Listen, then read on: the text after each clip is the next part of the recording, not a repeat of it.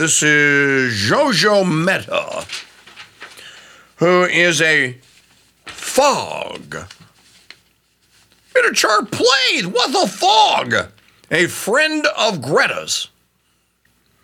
That's the World Economic Forum. You're going to learn all about ecocide, folks. She looks exactly how you would. And you know what? She looks exactly what you would think a fog, a friend of Greta, would look like.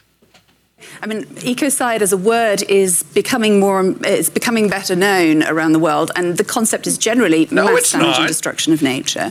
Um, but legally speaking, um, what our organisation and other collaborators aim to do is to have this recognised legally as a serious crime. Because one of the issues that sort of pervades all of this discussion is that we have a kind of cultural, very ingrained habit of not taking damage to nature as seriously as we take damage to people and property. Um, and that, I mean, you know, if you're campaigning for human rights, at least you know mass murder, torture, all of these things are serious crimes. But there's no equivalent in the environmental space.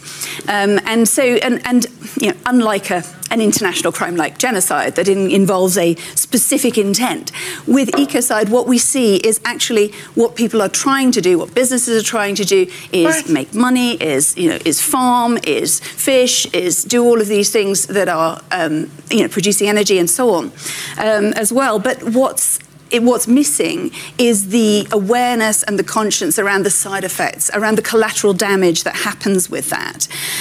The collateral damage that happens with farming And fishing? and fishing? You mean. what is the collateral damage of fishing? You know, the, the, the, these, the, the- these, they literally are wackos. You know, this is the kind of uh, stupidity here that's responsible for the federal uh, wildlife and fisheries service or whatever it is uh, that, that they call it banning lead weights or trying to ban lead weights in fishing. How many of you are fishermen out there? A lot of you can you fish without lead weights? Remember, we were told the lead weights are breaking off and they're getting into the tr- they're getting into the estuaries, and the estuaries are full of lead. Eat lead, foo! No, the estuaries are filled with female birth control. I don't like them putting chemicals in the water that turn the freaking frogs gay. Do you understand that? Turn the freaking frogs gay. Ah, ah, you want to you want to help the estuaries? Ban the pill. Leave the lead weights out of it.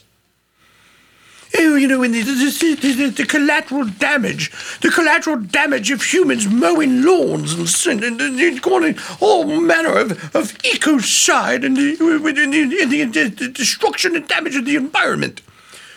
Ma'am, have you ever seen what the environment does to itself?